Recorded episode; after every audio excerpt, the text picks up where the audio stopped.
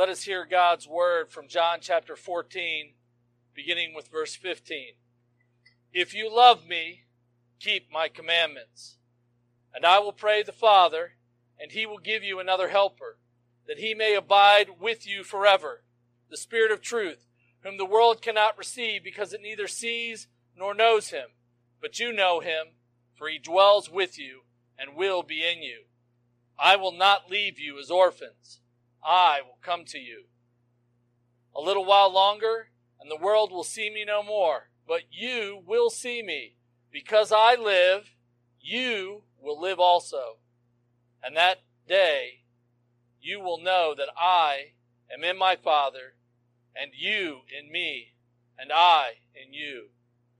He who has my commandments and keeps them, it is he who loves me and he who loves me will be loved by my Father, and I will love him and manifest myself to him. Let us pray. Our God and our Father, please allow the words of my mouth and the meditations of all our hearts to be acceptable in your sight. O Lord, our rock and nearest kinsman redeemer, Jesus Christ, our risen Lord. Amen.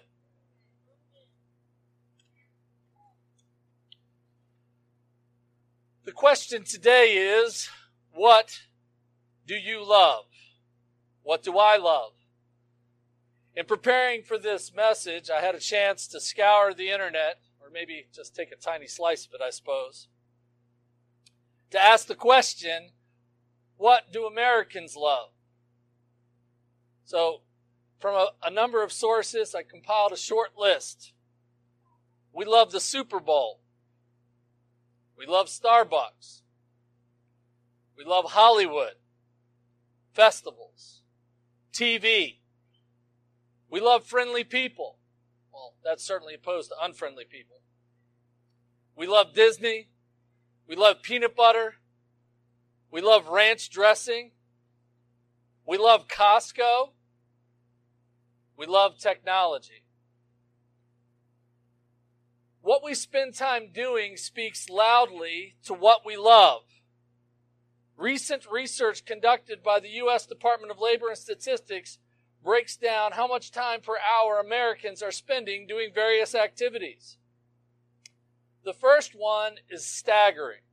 On average, Americans sleep 8.76 hours a day. I wonder who that is. I didn't know I had it so good, did you? Eating and drinking, this one I don't get either. Just over an hour. Here's the number one thing that we do more than sleep personal care. Nearly nine and a half hours a day. Working. Working four hours and 15 minutes. Now, that's all Americans, right? So obviously some, they, they try to put the school kids in the category of schoolwork on the, that category, but, but you know, you have some people that don't work, some people that are retired, this sort of thing. For those who worked, 7.8 hours a day. 24 minutes of exercise, 30 minutes of socializing. I imagine hearing several of these categories, you're thinking some of this has got to overlap.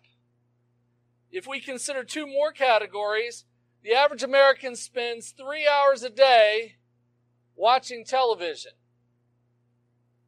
and three hours and 45 minutes of screen time on our phones. Right now, some of you are feeling perhaps abused by your lack of sleep. And maybe some of you are feeling pretty good because the amount of work hours that you put in. You might say, I'm pretty diligent. I'm above average. When we look at other areas that you think that we might want to see people do, we can look at reading. The reading habits of the average American ranges from just over an hour a day for those that are 75 years old and older to just 16 minutes a day for the average working adult. And teenagers read an average of four minutes a day. And at first I thought, well, certainly for teenagers, you know, it's 15 to 19, that I was thinking, well, certainly they're not counting like high school or college. Except when you look at the statistics by age, it actually kind of creeps up when you get to the 20 to 25 range, where it actually is more than the average uh, working adult. So I think they're combining that all in, which just means to say that we're not reading.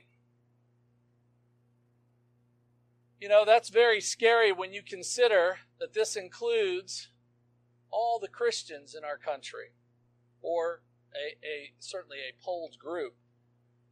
When you consider that we are to read God's Word, that we're to demonstrate our love to God by loving Him, by doing His commands, I don't know how we read all His commands at a mere 16 minutes a day.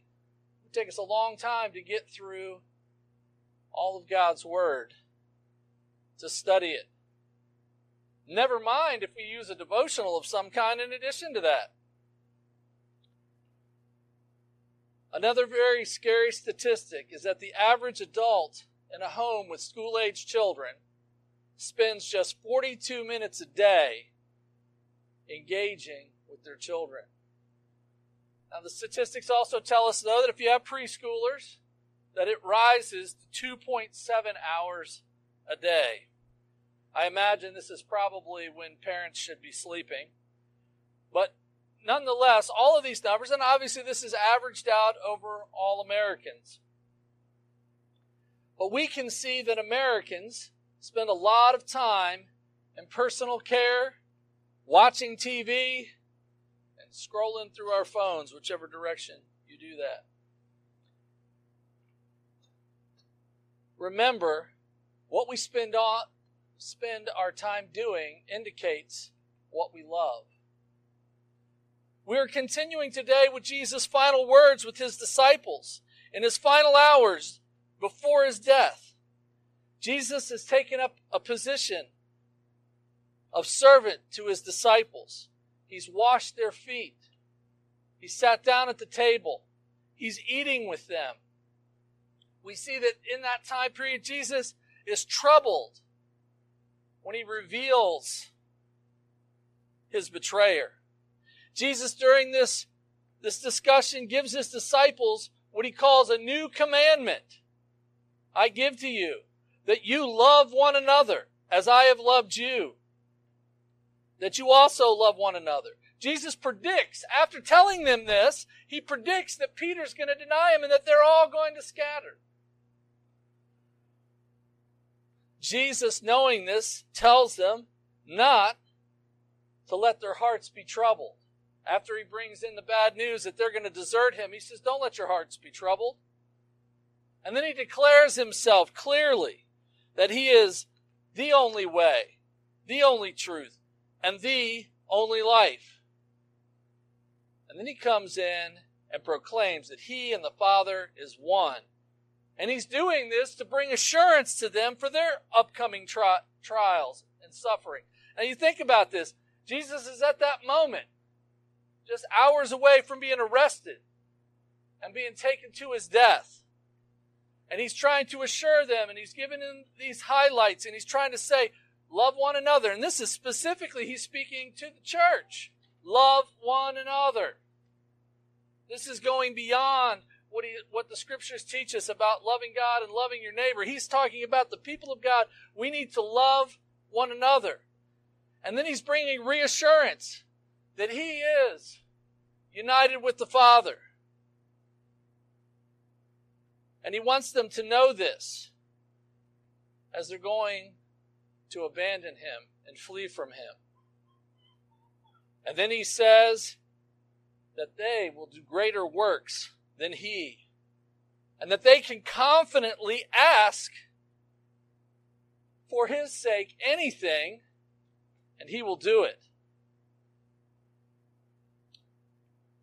You could see maybe that the disciples, hearing those words, could maybe get a little of their confidence back. Maybe they're not so nervous anymore. Jesus has been demonstrating for his disciples what love looks like love is responsive. Love is putting others before yourself, even though you know you're about to endure difficulty. It is laying down your life for others. And he's doing this by teaching them, reassuring them, and even being long suffering with them because they're in a constant state of need, a constant state of confusion, a constant state of wanting their ideas, their point of view about who Jesus is going to be and what the world's going to be like afterwards. They're in this constant state of their will. This is what they've been searching for.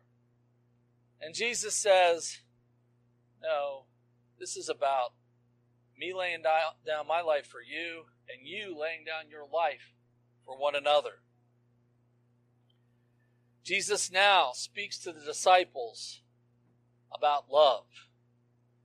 He says, If you keep my commandments, it is because you love me. If the disciples are truly going to love Jesus, they must keep his commandment. After all that Jesus has done and said, he has and will continue to demonstrate his love for the disciples and all of us. But our love of God is to be responsive. God acts and we respond with gratitude and love by keeping his commandments.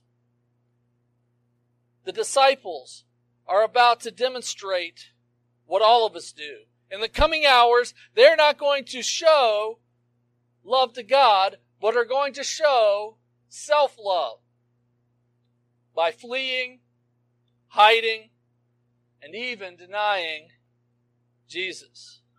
They will be con- become concerned with their own self preservation. Just like the disciples, we frequently serve the idols of self. We bow down to the idol of pleasure. We bow down to the idol of slothfulness.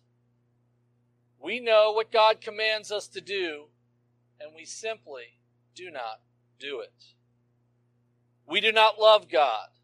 Instead, we place all kinds of other gods before Him. We do not love God by the way that we do not obey His commands concerning all kinds of things. But we don't love God by obeying His commands to our spouses. Husbands, you do not love and honor your wives by giving up your life for them. You do not recognize that they are heirs together with you of the grace of life. You do not treat your wife as an eternal soul. Wives, you do not respect and obey your husbands. Parents, you do not discipline your children according to the commandments of God. Children, do not honor and obey your parents. All of us know how to obey, but we simply do not. We suddenly show our love to the idol of self. That is, we simply do not want to do as God tells us. Children, look up this way. Now, it's easy, by the way, for you adults for me to call the children out, but I, I want us all to be thinking about this. But, children, you don't obey because you want to not obey. You're disobeying God, you're not showing love to God. Parents, when you don't discipline your children, when you're slothful in responding, you are not loving God. The first one that you are sinning against is God Himself. Husbands and wives, when you don't obey the directions of Scripture towards one another, you are not loving God. You know what we tend to do? We bring out the idol of excuses so that we can come, become embittered against our wives and husbands and parents and children. We say, well, they don't do what they're supposed to do. And we look around for every way to disregard what God has commanded us to do. We do not love Him. If we loved Him, we would study what He commands and respond to His love to us with obedience. Jesus suffered and died for our sins. Remember when he said he gave a new commandment to love one another? As a community, we don't. We disobey God. We disobey the very words of Jesus here, who is speaking in a personal way to those who are his disciples.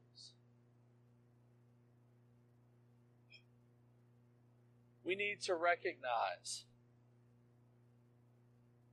what it says in Romans 5, beginning in verse 8.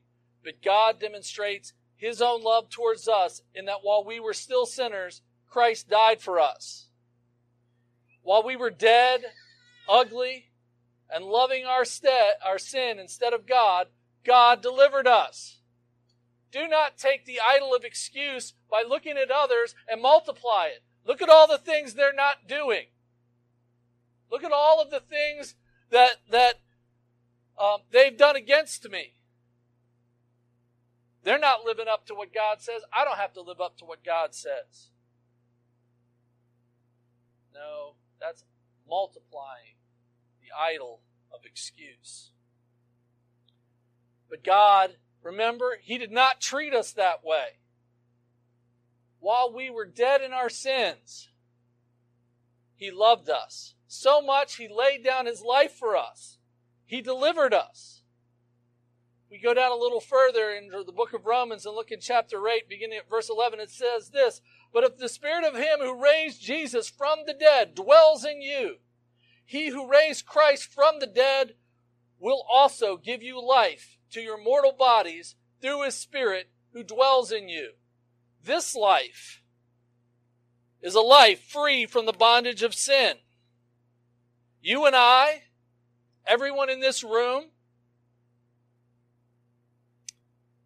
Christ has delivered us from the bondage of sin. We are now able to love God and to respond to God's love and obey His commands. You're no longer tied, no longer stuck in the spot where you cannot love and cannot obey. God's call to all of us is to respond to the great work of the love of Jesus. That is his death, burial, resurrection, and ascension. We need to confess our sins, repent of them. We need to see what idols we've set up in our lives. What do we love? How do we spend our time and our efforts? Are we responding to God's love for us? Jesus, of course, knew the frame of his disciples, just like he knows your frame and mine. And he doesn't leave us, his children, in a state that seems overwhelming. We look down to verse 16, it says, Jesus says this. He says, I will pray to the Father. Right after he goes through this, and remember, he just makes one solid statement. I just expounded on what that might mean for us. But if, if imagine if Jesus was standing here speaking this, if you love me, keep and obey my commandments, and you think that out, that can be overwhelming recognize the gravity of our sin, our neglect to love God, to obey Him. But He says this He doesn't leave us in this state of hopelessness. He says, I will pray to the Father, and He will give you another helper, that He may abide with you forever, the Spirit of truth, whom the world cannot receive because it neither sees Him nor knows Him. But you know Him, for He dwells in you and will be in you. I will not leave you orphans. I will come to you. Jesus, the one who sits at the right hand of the Father, makes prayers of intercession for us. In this case, he asks God the Father to give us another helper, that is, an advocate, one who will stand with us in the times of trials, in the times of temptation. By God's gracious hand, he has provided us the Spirit of truth, who abides with us forever. The Spirit knows us. The Spirit abides and dwells with us. He is continually, that's what this word abide means. It is, he continually, he is continually present with us. Jesus is not abandoning his disciples. He does not abandon us. Jesus has, through this entire discourse, emphasized that the triune God the Father, the Son, and the Spirit are one. And because of the work of Christ, we are united to the Father by the Spirit. This is good news. I might even say, as your pastor, this is great news. When we sin, He does not leave us as orphans. The Father stands ready to receive us back from all that we have squandered. Just like the prodigal son, he stands ready to forgive the Son.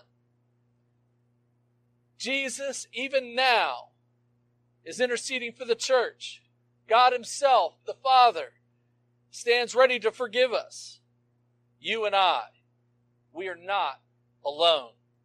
Knowing that all His disciples will abandon Him in the coming hours, He looks right at them you can imagine he's sitting at this table. It's not a humongous table. It's him and his 12 disciples. There may have been a scattered other uh, amount of disciples there, but he's looking right at them. This is a very personal table of conversation. And he looks right at them and says that he will come to them.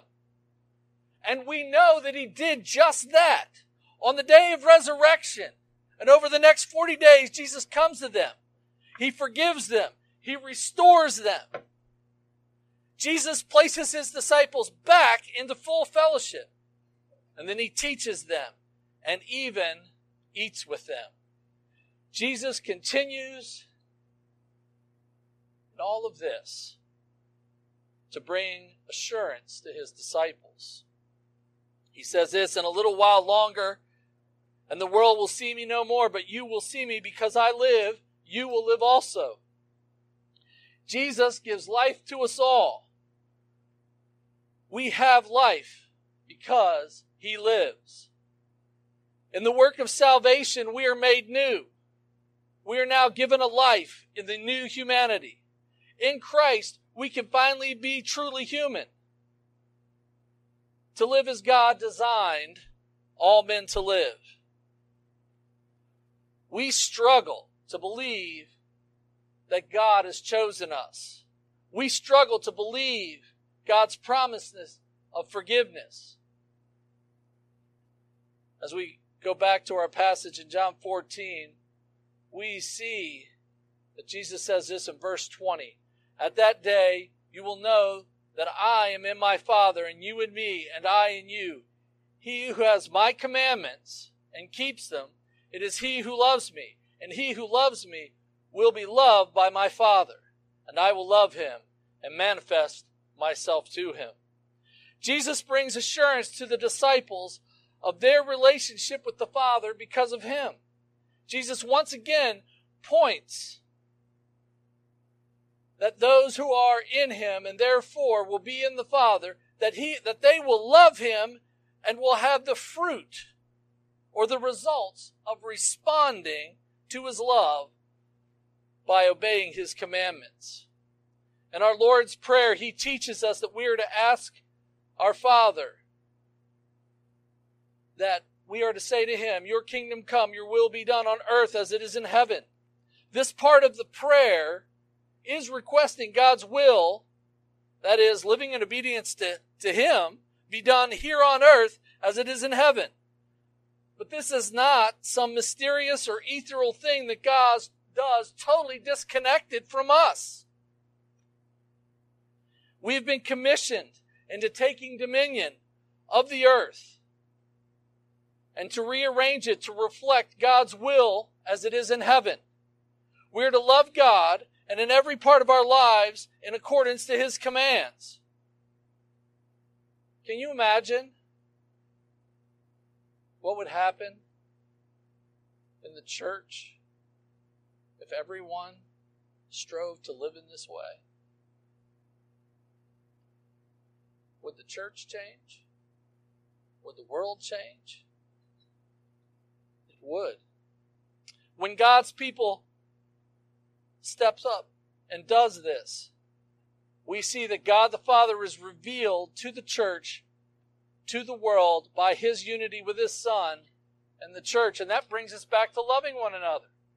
When we are truly unified, when we truly lay down our lives for one another, that is not what the world does. The world does not sacrifice for others. Maybe a little bit here and there, maybe in a few moments. But in the day to day mundane things, people live for the idol of self and not to love God by loving others. In this passage, Jesus said that I will love him. He's speaking of he who loves and obeys me and I, and, and he says, I will love him and I will manifest myself to him. Now, this is important. When Jesus says that he will manifest himself to the one who loves and obeys, it means that he will disclose and make himself known to him. When God's people live in this manner, Jesus is revealed and our gratitude grows and our love grows. Our joyful obedience grows. And all of this brings the light of God to the world. They will see the good works of his people and they will be glorified. Do you realize what that means? When the pagans glorify God, they can't declare that Jesus is Lord unless their hearts are changed. How are their hearts changed? By the work of the Spirit. But what, what is going on here? God is going to be revealing himself to the world through our love for our Father obedience to his commands, which is to lay our lives down for one another.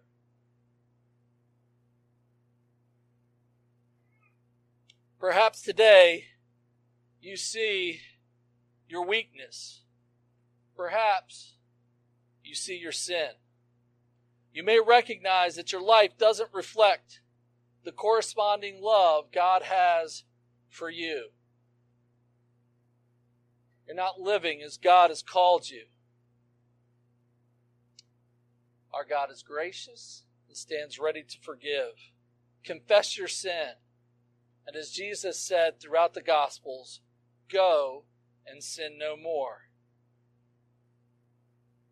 I think we can be strengthened and encouraged when we consider a portion of our psalm reading for this week, where it says this in Psalm chapter 66 in verse 18, it says, If I regard iniquity in my heart, the Lord will not hear.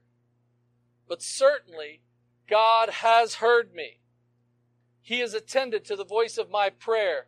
Blessed be God, who has not turned away my prayer, nor his mercy from me.